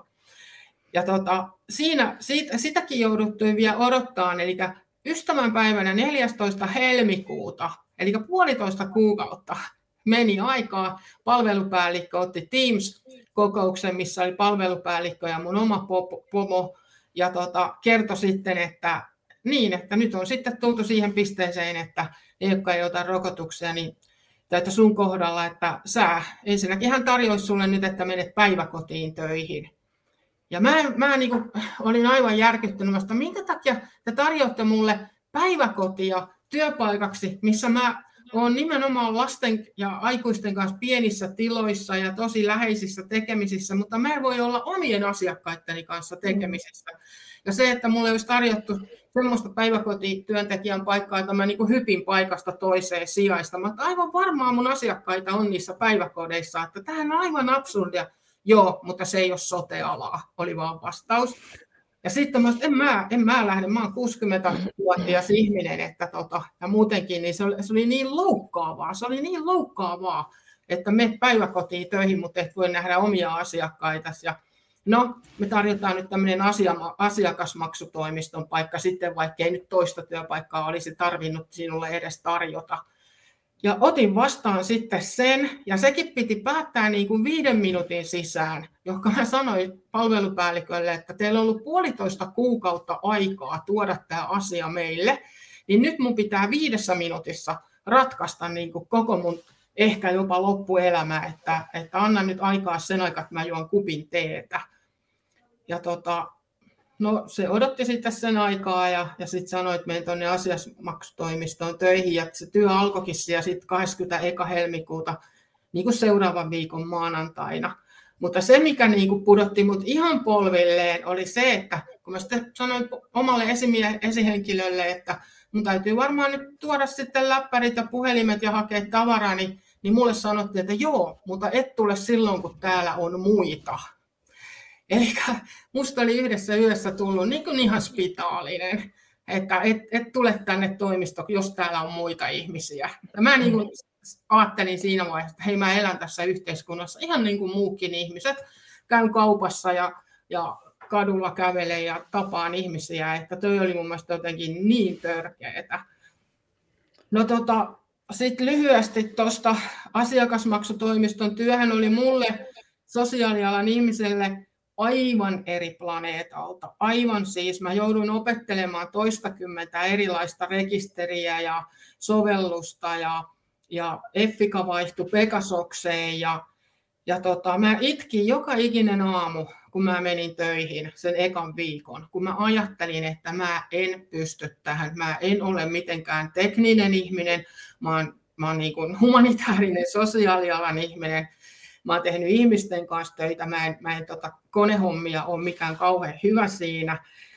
Ja tota, jos ei siellä olisi ollut kahta muuta sisäistä siirtoa, jotka tuli niin kuin hammashuollon puolelta, kahta ihanaa nuorta naista, joka oltiin siis samalla, samanlaisessa tilanteessa, niin mä olin ihan valmis, niin kuin, että mä jään palkattomalle. Se, se oli niin vaikea mulle hypätä yhtäkkiä täysin erilaiseen, johonkin musta niin kaukana olevaan työhön.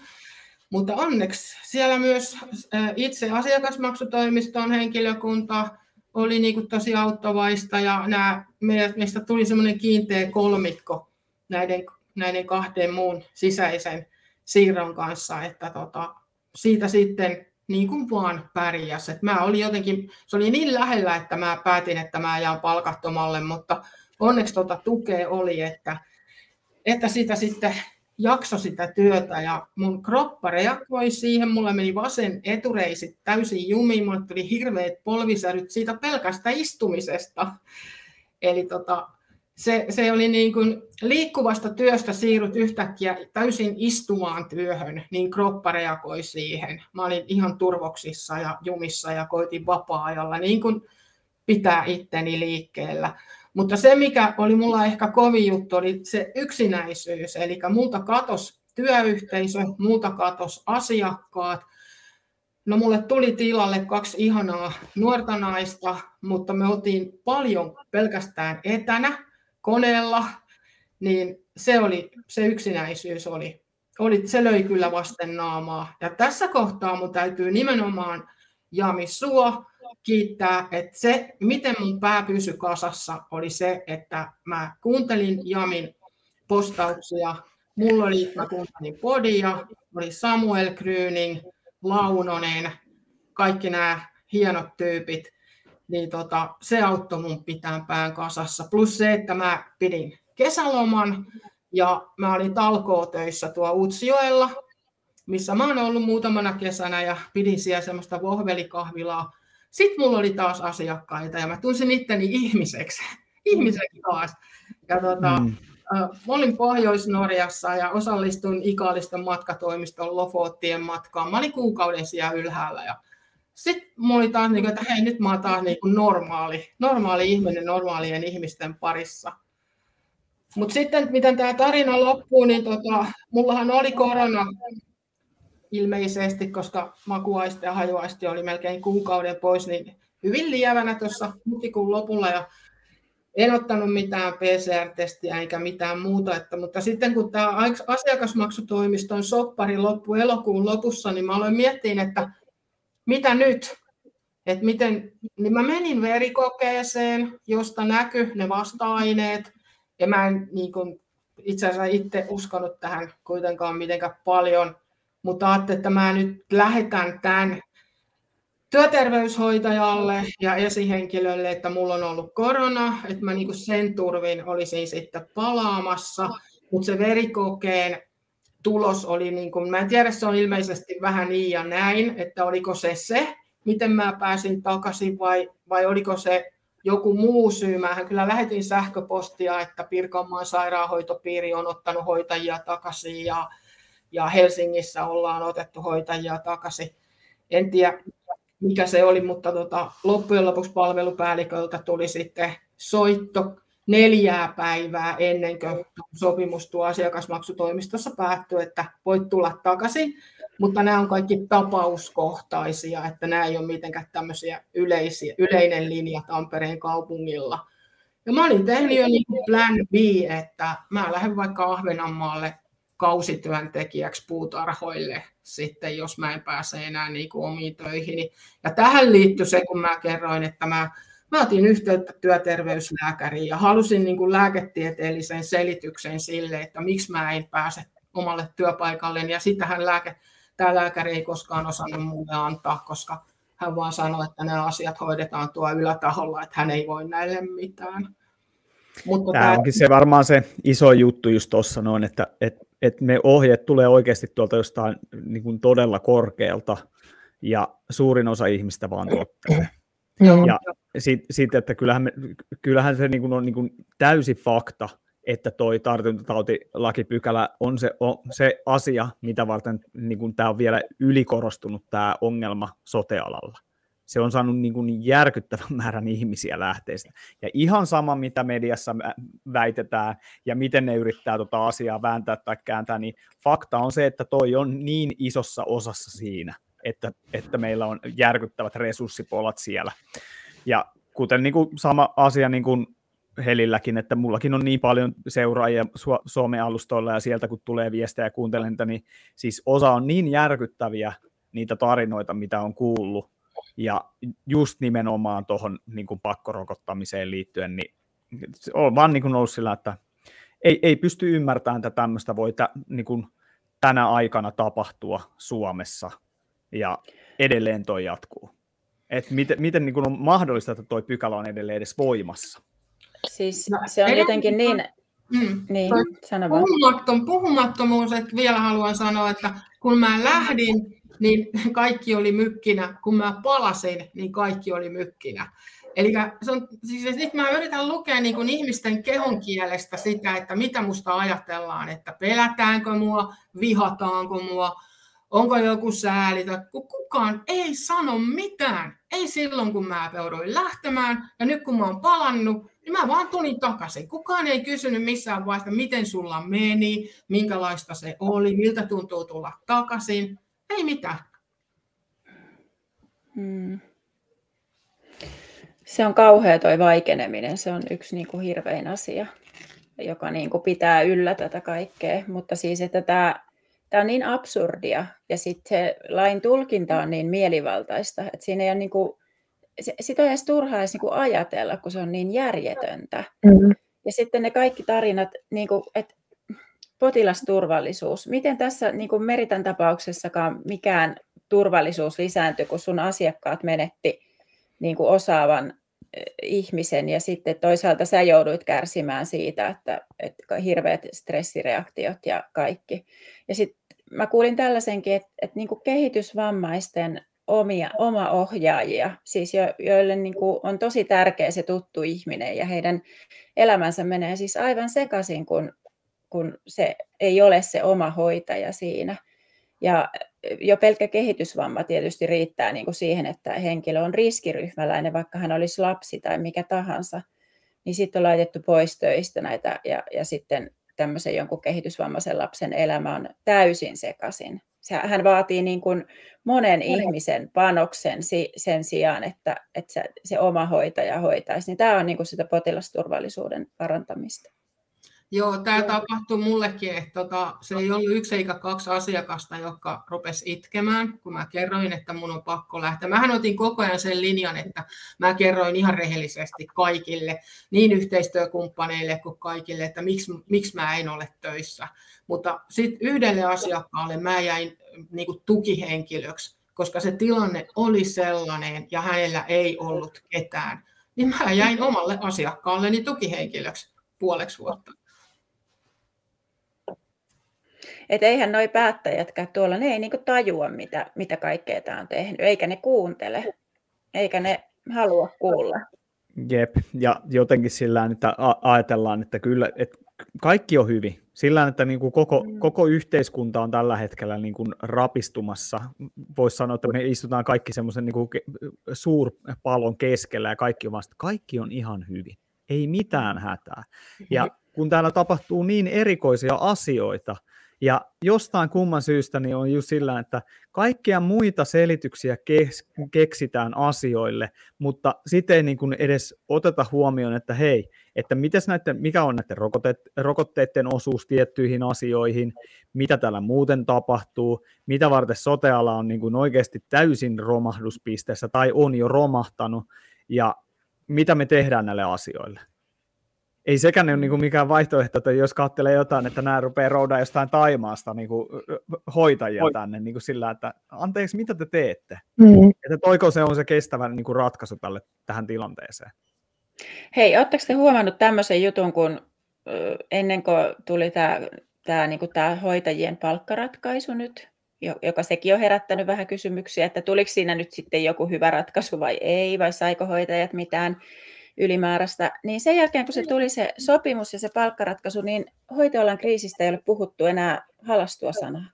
Ikään kuin se olisi ratkennut, ikään kuin se olisi ollut se ongelma nyt tämä palkka-asia. Ja kun tämä palkka-asia saatiin nyt ratkaistua, niin kriisi ratkesi. Eihän se mihinkään ratkennut. Mm. Mutta siis keskustelu on hiljentynyt ihan täysin.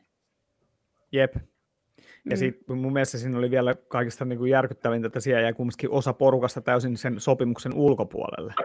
Et, mm. et taas tehdään tämmöisiä niin kuin, poliittisia päätöksiä, saadaan asiat näyttää, että no niin, nyt meillä on kaikki hyvin, ja sitten, että mikä on sitten loppujen lopuksi niin kuin se todellisuus tonkin, että mitä se oli se neljän prosentin joku palkka, mikä niin kuin to, normaalistikin tulisi vuosittain siihen niin kuin mm. inflaatiot ja muut mukaan, mukaan laskettuna, niin sitten miettii sillä että niin, eli mikä tässä on niin kuin homman nimi?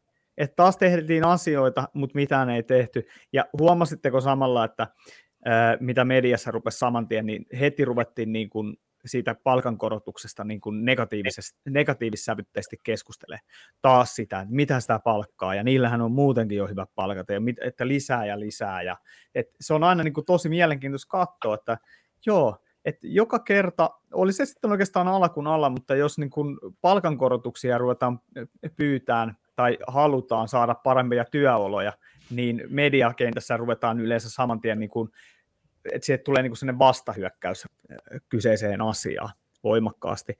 Ja varsinkin niin sote-alalla toi niin kun, ylipäätänsä, kun katselee sitä keskustelun tasoa ja sitä, että kuinka sitä niin kuin vähätellään kaikkea, ja sitten jotenkin, että vielä kun puhutaan naisvaltaisesta alasta, niin se jotenkin niin kuin vielä ylikorostuu se, että, että miten niitä asioita hoidetaan ja viedään loppuun loppujen lopuksi.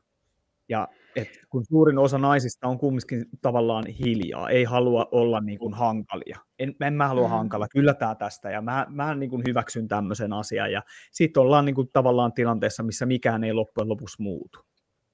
Ja näin se on, ja, ja se ei tule myöskään muuttumaan, koska se, juuri tämä, että hiljaa hyväksytään. Kaikki, kaikki lopulta niin kuin hyväksytään, ja he, jotka ei hyväksy, niin he ovat hiljaa, hiljaa siellä, eikä uskalla tuoda esille niitä. Ja sit ne, jotka ei hyväksy, niin ne lähtee. Että hmm. ollaan aika niin kuin syvässä noidan kehässä tässä kyllä.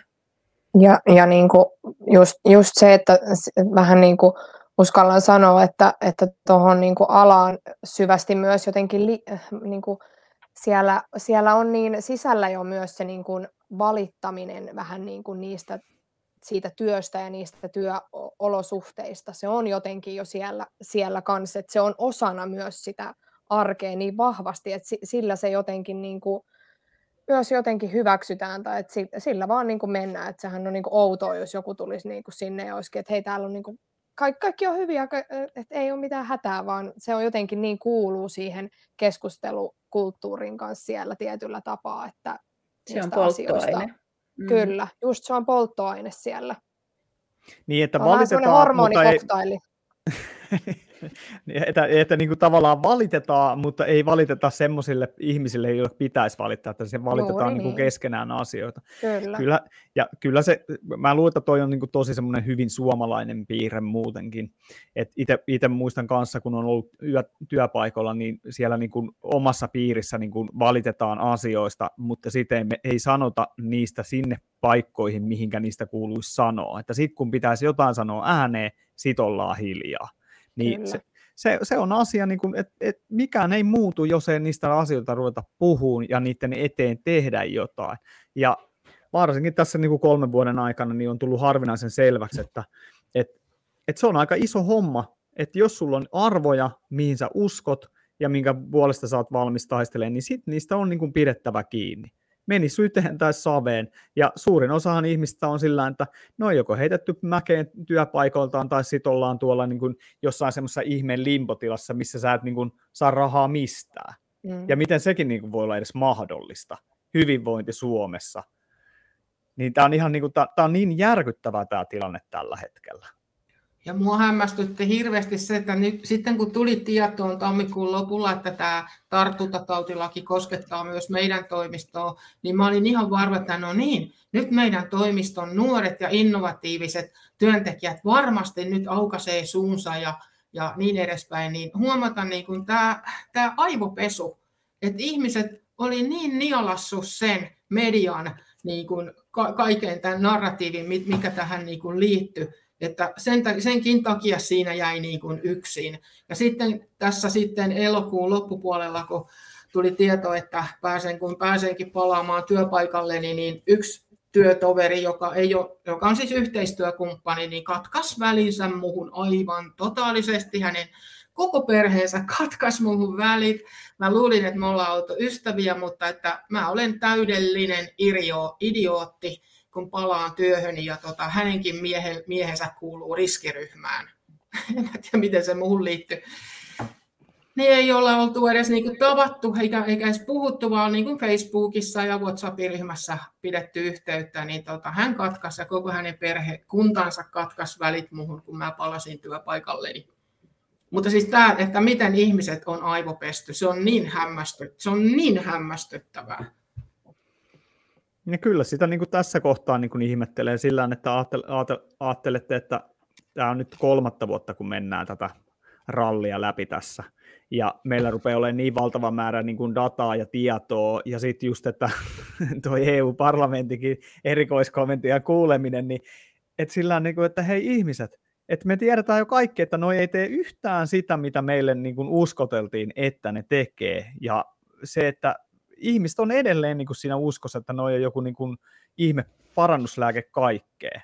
Niin edelleen se on niin kuin jotenkin se, että sitä on ihmeellistä katsoa just, että et ei, ei tässä kohtaa ei pitäisi enää kenellekään olla niin kuin epäselvää, että kuinka huonoja tuotteita noi on.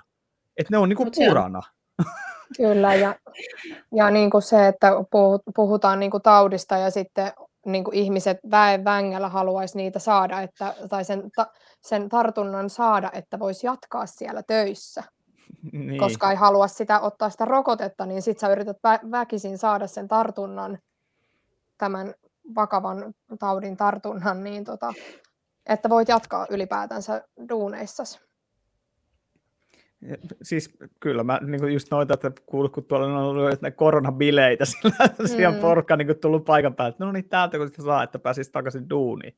Mm. Kuulostaa niin kuin tosi, tosi sellään niin kuin hyvältä meiningiltä niin kyllä, sanotusti. Vaan.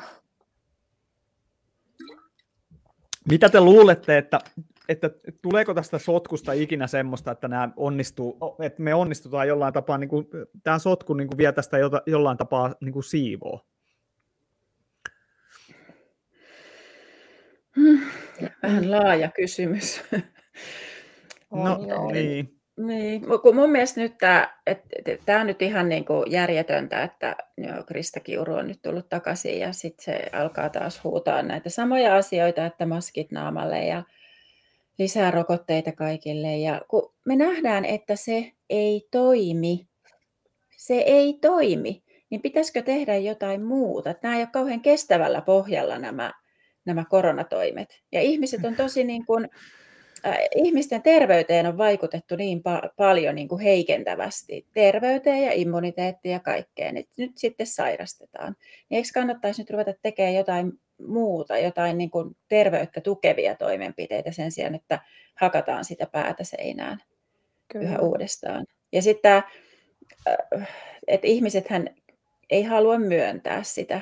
Et nyt kun rupeaa niin kuin tulemaan semmoinen selkeä esille niin kuin nämä asiat tosi selkeästi, niin ne ei vaan halua myöntää sitä, koska kuka haluaisi myöntää, että on tullut vedetyksi höplästä aika rankasti.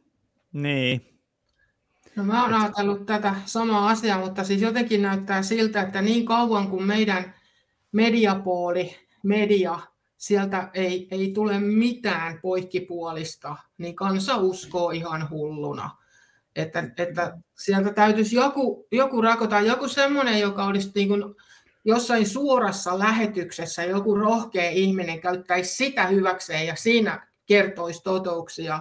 Jotain kautta se täytyisi tulla niin kuin ihmisten tietoon nämä totuudet, kun media on hiljaa. Tai sitten niin, että nytkin on tulossa ensi viikonloppuna, siellä on koko viikonloppu Hesassa näitä mielenosoituksia, että kansan pitäisi suurin joukoin lähteä liikkeelle, suurin joukoin.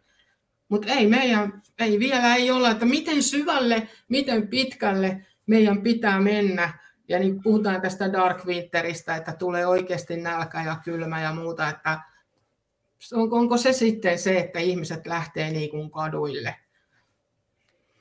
Ei suomalainen lähde. Ei se, suomalainen ei lähde koskaan. kyllä, kyllä tässä on, okay. niin kuin mä luulen, tätä on odotettu, että koska tulee se ratkeamismise, kun itsellä niitä on ollut aika monta etappia tässä, että on ollut sillä koska nämä muut lähtee mukaan näihin mm. juttuihin, että niin kuin huutaa tulee somessa ja miettii sillä, että mitä täällä tarvii tapahtua, että ihmiset rupeaa niin heräilemään. Että, että jos me nyt mietitään, että, että EU-parlamentin erikoiskomitean kuulemiset, siellä on Pfizerin, Modernan edustajat, sitten sen jälkeen vielä niin tuon Ursula von der Leyerin niin tota, ne rokotehankintasopimusasiakirjat, mitkä oli hoidettu siis tekstiviesteillä, niin nyt, ne, nyt sitä on lähdetty tutkiin, eli, ja mun mielestä niin kuin EUn alueella nyt on vielä avattu niin kuin tutkimus noihin rokotteiden haittavaikutuksiin, mitä on ilmeisesti 18 miljoonaa vakavaa haittavaikutusta. Niin nyt ne on niin kuin avattu ne kansiot ja niitä räätään nyt niin kuin tonkiin, ja ilmeisesti tässä on niin kuin tapahtumassa kumminkin jonkin asteista muutosta, mutta kun itse on kattellut tätä tässä pitkän aikaa, niin mä en tiedä, niin kuin, että voiko tämmöisistä niin kuin edes ottaa mitään semmoista valon pilkahdusta, että ta- tapahtuuko tässä mitään silti, että vaikka näitä lähdetään tutkimaan. Mutta se, että niin kuin edes jotain tapahtuu, niin siinä on mielessä niin kuin, on ihan, ihan mukava, mutta siltä ainakin näyttää, että suomalaiset niin kuin, katsoo niin paljon vaan tätä meidän omaa mediakenttää, että mitään muuta ei voida katsoa että näkisi vähän sitä niin kuin isompaa kokonaisuutta. Mm. Et EU-ssa kumminkin, että jos ajatellaan, niin siellä on saksalaiset kaduilla taas kerran, hollantilaiset, siellä taitaa olla kaikissa muissa EU-maissa niin kuin valtavia vie- mielenosoituksia niin kuin tämän, näiden pakotteiden suhteen ja noiden rokotteiden takia ja kaikkien mahdollisten asioiden takia. Ja Suomessa vaan ollaan, että kyllä tämä tästä. Että onneksi Kiuru tuli takaisin, niin pääsään olemaan kohta kaikki maskit naamalla taas. Mm. Ja tuotahan otettiin vähän, kun tuosta nyt nousi kuitenkin aika kohu tuosta EU-kuulemisesta, niin nythän sitä kuitenkin sitten seliteltiin tuolla Iltasanomissa, Nohynek oli selittelemässä. Ja sitten kun Nohynek selittää, niin sitten suomalaiset, että joo, se oli vaan, se oli vaan joku höpö, höpö juttu, että kaikki on kunnossa, että jatketaan. Se, siis ju, just tätä mm. näin. Ja mm. siis mun mielestä mulle pisti joku seuraaja vielä siitä, niin kun, kun mä kysyn, että onko tästä niin kun ollut mitään mainintaa missään, siis missään iltalehdissä, iltasamista tai jotain, niin ilmeisesti se oli jonkinnäköinen pikku artikkeli, että se olikin vanhaa, se olikin ihan vanhaa, se oli vanhaa tietoa. joo. Sillä niin, anteeksi, kaksi päivää sitten tapahtui, juu, vanhaa tietoa. Ok. Niin, mutta se oli vanhaa tietoa tämä siis, mutta se, että millä perusteella tämä, nämä, nämä niin kuin koronapassit ja, Niin. ja 48a-pykälät, ei se tieto vanhene. Joku silloin on kerran tiedetty, kun se on tullut markkinoille se tuote, että, se ei, Mm. että ei ole tutkittu sitä, että estääkö se tartuntoja. Ja sittenhän si- nope, sillähän se meille myytiin, että se estää tartuntoja ja me No, suojellaan nimenomaan. muita. Aivan Niin. täysin. Ja Jep. sitten tuli nopeasti alkuvuodesta 2021 tuli sitä uutista, että estää 94 prosenttia ja estää 97 prosenttia. Ja, ja ka- kaikki hän halusi suojella mum- mummonsa ja muuta. Niin tämähän se oli niinku se viesti. Mutta nyt kuitenkin annetaan se viesti, että ei sen, ei sen pitänytkään niinku oikeasti mitään Se on niin monta kertaa estää. muuttunut tuossa Joo, välissä. ei siitä pysy kukaan kärryillä enää. Joo, ja se, se on, mä, mä oon koko ajan sanonut sitä, että ainut, ainut, ainut ketkä tässä on ollut niin kuin johdonmukaisia tavallaan asioiden kanssa on ihmiset, jotka on niin kuin sanonut, että hei, tässä ei ole kaikki ok. Ja Mm. siinä on se tietty johdonmukaisuus, ja sitten kun sä oot katsonut, niin eka 90, sitten 70, sitten 60, no kyllä se nyt puolet, ja sitten seuraavaksi, että ei sen ollutkaan tarkoitus estää yhtään mitään, että sen tarkoitus on vaan sillä, että sä et kuole. Ja nyt se näyttää olevan sekin jo niin kuin pois pelistä, että niin kuin porukkaa kuolee jo nyt senkin takia. Ja sitten just tämä, että, että kauanko tämä pelleily jatkuu. Mm. Mä haluan niin kuin nähdä, että, että niin kuin tässä pitää pistää jotkut niin kuin vastuuseen tästä asiasta, ja sitten jos mietitään, että kuinka paljon niin kuin sote-alan työntekijät oikeasti on kärsinyt henkisesti, taloudellisesti, ja se, että niin kuin oikeasti sulta viedään niin kuin periaatteessa koko sun elämä. Tuommoisella niin kuin tavallaan, että valheellisella, poh- että mikä on niin kuin rakennettu valheelliselle pohjalle. Ja sitten just tässä pitää kysyä ensimmäisenä sitäkin vielä, tai yhtenä asiana, että kuka on oikeasti tiennyt tästä koko ajan tästä asiasta? Koska se on niin kuin jotenkin todella hankala uskoa, etteikö tuolla niin kuin esimerkiksi Suomessakin on niin kuin korkealla taholla tiedetty, että okei, ei nyt välttämättä niin kuin suojaa oikeastaan yhtään. Se on Niin- tiedetty silloin, kun koronapassia valmisteltiin, ja se on Niin. tiedetty tuota lakia säätäessä, että se rokote ei estä tartuntoja. Se on niin kuin fakta. Se on, sen on tienneet kaikki, ja silti ne ly- lyötiin läpi. Tämä on niinku todella niinku huolestuttavaa miettiä just sitä, että minkälaisissa kantemissa nämä meidän kaikki asiat. Ja e- en tiedä teistä kolmesta, mutta mullahan on se, että mä en niinku luota enää mihinkään noista instituutioista. En, en mihinkään. Mä en luota asiantuntijoihin, mä en luota, mä en luota mihinkään tuommoisiin instituutioihin ja kaikkiin tämmöisiin turvamekanismeihin, mi- minkä, mi- mitkä on niinku tavallaan joskus luotu siihen, että ne turvaa yleisen, yleisen niinku terveyden, terveyden ja pitää huolen, että tämmöisiä yliampumisia ei pääse tapahtuu. Ja niin vaan tapahtuu. Ja kuinka nopeita se tapahtuu. Niin kyllähän yhteiskunta on mennyt siihen, että ihmisen täytyy oikeasti itse pitää itsestään huolta. Mm, Siis niin kuin olla, olla oma opettajansa ja lääkärinsä ja lähestulkoon poliisinsa. Et, et sä voi, ei, ei voi luottaa siihen, että, se, että joku Mm. muu pitää susta huolta. Valitettavasti, vaikka se olisi oikeasti kuuluisi olla niin, että me voitaisiin luottaa, niin ei, ei, ei vaan voi luottaa. Joo, mä olen ihan samaa mieltä teidän kanssa ja Jamin kanssa, että tota, ihan joka tasolla meni kyllä luottamus. Ihan tässä ei ole mennyt koko tämän sirkuksen aikana, mutta sekin, että mä oon aina tykännyt työstäni kovasti ja tehnyt sitä sydämelläni ja, ja on ollut kaikenlaisia, vaikka työnantaja on ollut sama, niin mä oon niin kuin aloittanut ja eri työmuotoja ja kehittänyt niitä ja ja kouluttautunut ja sillä panostanut niin kuin ihan satakympillä, niin sitten kun joutuu tuommoisen kohteeksi, niin se on niin kuin uskomattomia olotiloja omassa itsessään, että, että onko tämä kaikki ollut ihan turhaa, että en mä ole paskankaan arvoinen näille kenellekään, eikä mun pitkää työkokemusta tai antautumista alalle niin kuin millään lailla kunnioiteta eikä arvosteta, että, että kyllä semmoinen niin kuin semmoinen joku iloisuus ja joku sellainen, joku niin kuin poistu ihan täysin, että mä oon kuitenkin aika iäkäs, mulla on kolme vuotta eläkeikää, mä olisin lähtenyt muualle,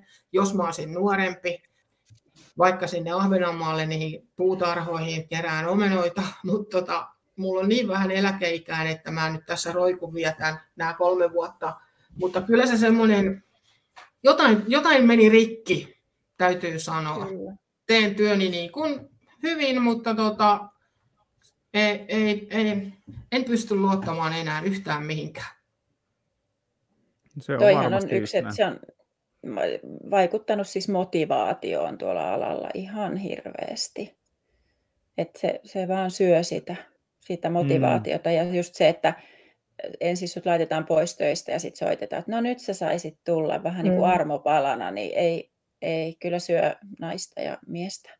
Ja sitten kun mä odotin lapsellisesti, niin kun, että joku tulee mun rinnalle taistelemaan, Mulla oli mielikuvia näistä innovatiivisista nuorista, jotka, joita meidän toimistossa on. Ei kaikki katosko Pieru Saharaan. Ja yksi esihenkilöistä, ammatillinen esimies, mä olin aivan varma, että hän nyt ainakin tulee niin kuin mun rinnalle. Hän poistui aivan kokonaan koko asioista.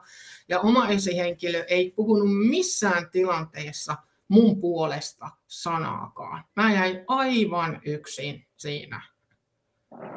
Mites, mites Jasmi, sulla niin tämä alalle poistuminen meni? Oliko sulla semmoinen kokemus kanssa, että, että sä olit niin kuin yksin, yksin tavallaan asioiden kanssa? Ja...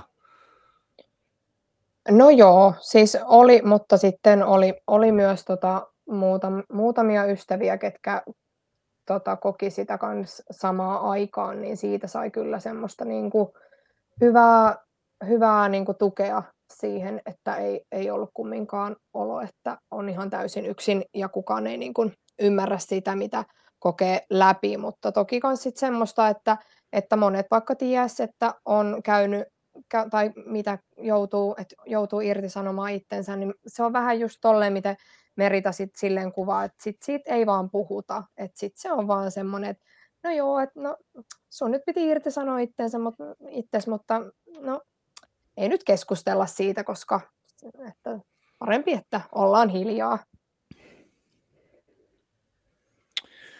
On täältä sillä, että tässä kuunnellut teidän jokaisen, jokaisen noita juttuja, niin miettii vaan sillä että, että kuinka paljon teidän, teidän kaltaisia ihmisiä tuolla tällä hetkellä on, ja siellä on todennäköisemmin ihmisiä, joilla ei ole niin kuin minkään näköistä niin kuin kanssa tavallaan sitä tukea, tai on joutunut niin kuin täysin niin kuin käsittelemään kaiken yksin ja miettii sitä, että et, et kuinka monta ihmistä tässä on mennyt rikki ja kuinka Kyllä. paljon tässä oikeasti ollaan vaarannettu enemmän sitä potilasturvallisuutta kuin se, ettei tuommoista pykälää olisi missään vaiheessa pistettykään voimaan.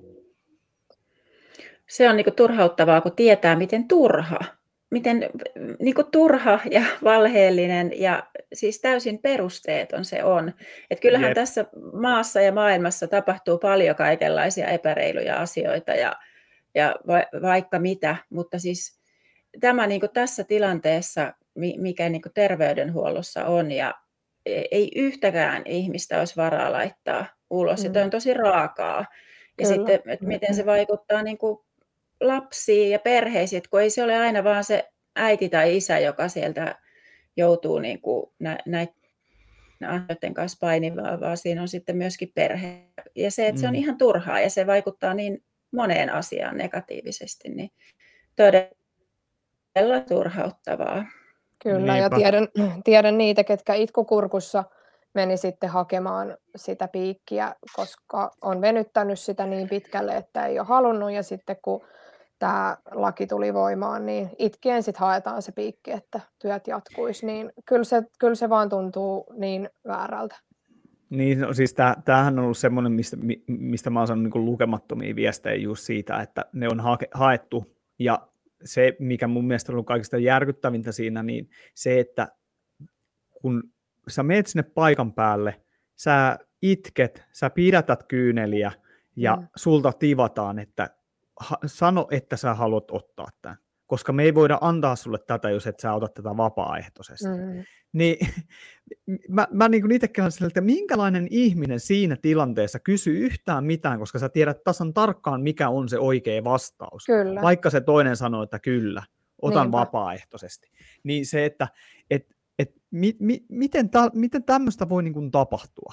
Ja se, että kun niitä juttuja on kuunnellut ja niitä, siis, ja niitä on ollut lukemattomia, ja se on ollut yleensä se, että, no, että sen yhden on käynyt hakemassa, mutta sitä toista ei enää käynyt hakemassa, koska ei enää niin kuin psyyke, tavallaan, että on sanottu, että ei psyyke enää kestäisi sitä.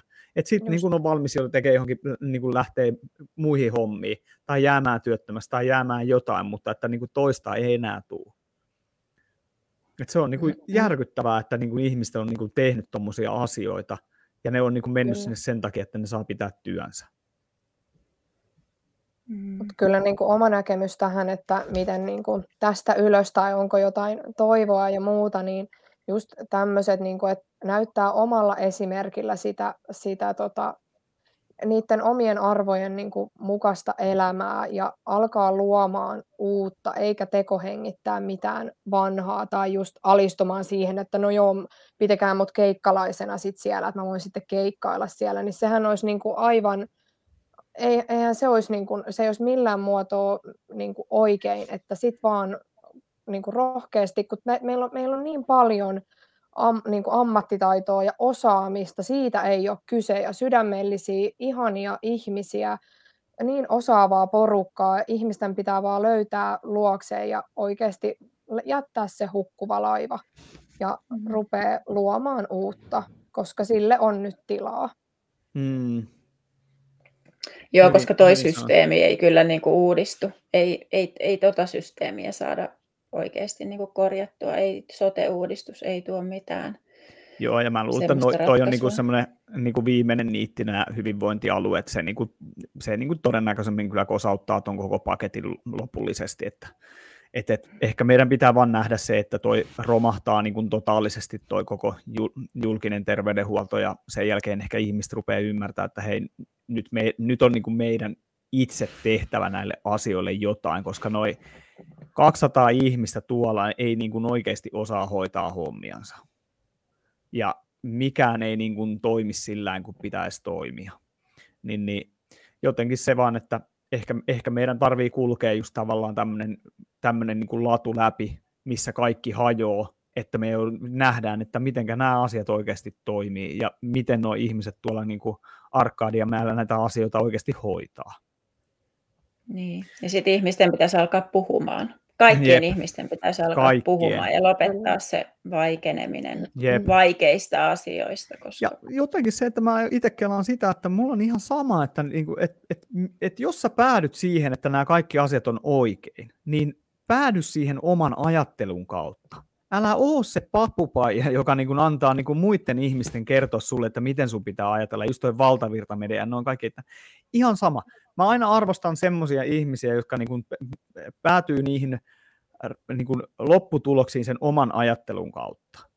Mutta täytyy sanoa, että jos tässä nyt päädyt siihen, että oot niin kuin tuolla kaikkien puolella, niin kyllä sun ajattelussa jotain vikaa siinä vaiheessa on. Että jotenkin Niin. se... Voitaisiin voitais tähän, kun ollaan tässä puolitoista tuntia nyt kohta keskusteltu, niin jos, jos jokainen niin kuin antaisi jonkun semmoisen niin kuin loppukaneetin tähän, että mitä niin kuin haluaisi, haluaisi vielä niin kuin ihmisille sanoa, että, että tavallaan niin kuin ymmärtäisi, että mi, mi, mikä tämä tilanne tällä hetkellä on. Kyllä mun mielestä Heidi sanoi sano just hyvin, että, ei niinku, että tältä ei vaan voi, niinku, että jos siellä omassa kuplassa haluaa olla, niin se ei ole kyllä se ei ole tie niinku mihinkään hyvään. Että lähtökohtaisesti täällä varmasti ihan jokainen meistä haluaa samoja asioita, että meillä ja meidän tulevilla sukupolvilla on täällä oikeasti hyvä tulevaisuus niin näiltä asioilta ei vaan voi, niin kuin, ei, se ei muutu mihinkään, että niiltä ummistaa silmät. On pakko pystyä puhumaan niistä, on pakko pystyä katsoa sitä totuutta silmiin ja just ajatella itse, eikä vaan toist, liikaa nyt näkee sitä ja on nähnyt nyt pari vuoden aikana, että toistellaan niitä iltasanomia ja iltalehden otsikoita. Sä kuulet vaan niitä joka puolella, niitä samoja juttuja. Sä et kuule siellä sitä sun niin kuin ihmisen oikeaa ajatusta, sitä sydämen ääntä, että nyt, nyt, on vaan, niin kuin, nyt on vaan puhuttava ja rikottava se kupla ja katsottava totuutta silmiin. Joo, tuosta hyvä jatkaa, niin tota, nimenomaan kaikille, kaikille niin kuin se, että uskaltakaa mennä vastavirtaan, uskaltakaa ja, ja olkaa rohkeita, koska se on niin kuin sitä aihtoa. Ja, ja tota, älkää, älkää hirveästi uskoko ja kuunnelko tuota valtamedian, valtamedian pakkosyöttöä ja pelkopornoa ja kaikkea, mitä sieltä niin kuin meille tulee, varsinkin sitä pelkoa joka ikisestä asiasta, niin jättäkää tosi vähälle toi ja yrittäkää hankkia jotain kautta muuta uutisointia, mikä on niin kuin se totuus, mitä täällä maailmassa tapahtuu. Se, kun sen ymmärtää, mitä täällä on menossa, okei, se on, tuntuu epätodelliselta, mutta olkaa rohkeita, älkää pelätkö ja, ja tota, sillä tavalla pääsee asioissa eteenpäin. Se on sitä aitoa ja itsekin isoäitinä niin nimenomaan toivon, että näille asioille jotain, jotain voisi voi te, tulla ja tapahtua vielä. Meidän on pakko uskoa siihen, että hyvä voittaa vielä. Meidän on pakko uskoa siihen, että meidän lapsilla ja lapsen lapsilla on sitten paremmat oltavat. Olkaa rohkeita. Hmm. Joo, no näihin sanoihin voi kyllä yhtyä. Ehkä, ehkä se, että onko meidän pakko saada aina selville, että kuka ihminen on, kuka on oikeassa tai mikä on se totuus, että et, et jotenkin tämä asettelu on sellaista, että et ka- kauheasti niin kuin yritetään vakuuttaa toisiamme siitä, että mikä, mikä on totta tai mikä on oikein, mutta kun se totuus on siellä jossakin ja, ja mä uskon aina siihen, että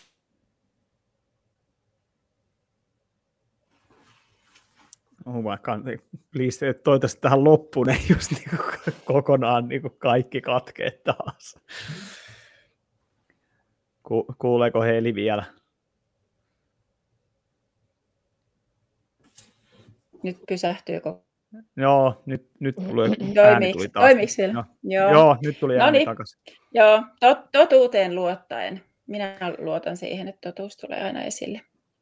Ja mä haluan itse niin kuin, kiittää teitä jokaista, että olitte sen verran rohkeita, että tulitte oikeasti puhuun ääneen näistä asioista, koska sitä me tarvitaan. Me tarvitaan enemmän puhetta. Me, me, me ei tarvita vähemmän sitä. Me tarvitaan enemmän, me tarvitaan erilaisia näkökulmia. Me tarvitaan sitä, että ihmiset sanoo ääneen sen, mitä ne ajattelee. Oli se asia sitten mikä tahansa, Kyllä. koska se on niinku asia, mikä tässä on hävinnyt, niin on se mielipiteen vapaus, sananvapaus, ja sitä yritetään niinku koko ajan tukahduttaa enemmän ja enemmän. Ja kiitos, että tulitte tänne ja annoitte puolitoista tuntia aikaa elämästänne tämmöiselle kivalle pikkukeskustelulle. Ja, ja, ja kiitos ka- kuuntelijoille ja katsojille ja me palaamme sitten taas seuraavalla kerralla. Hyvä. Kiitos kaikille. Moi moi. Kiitos, Kiitos. paljon.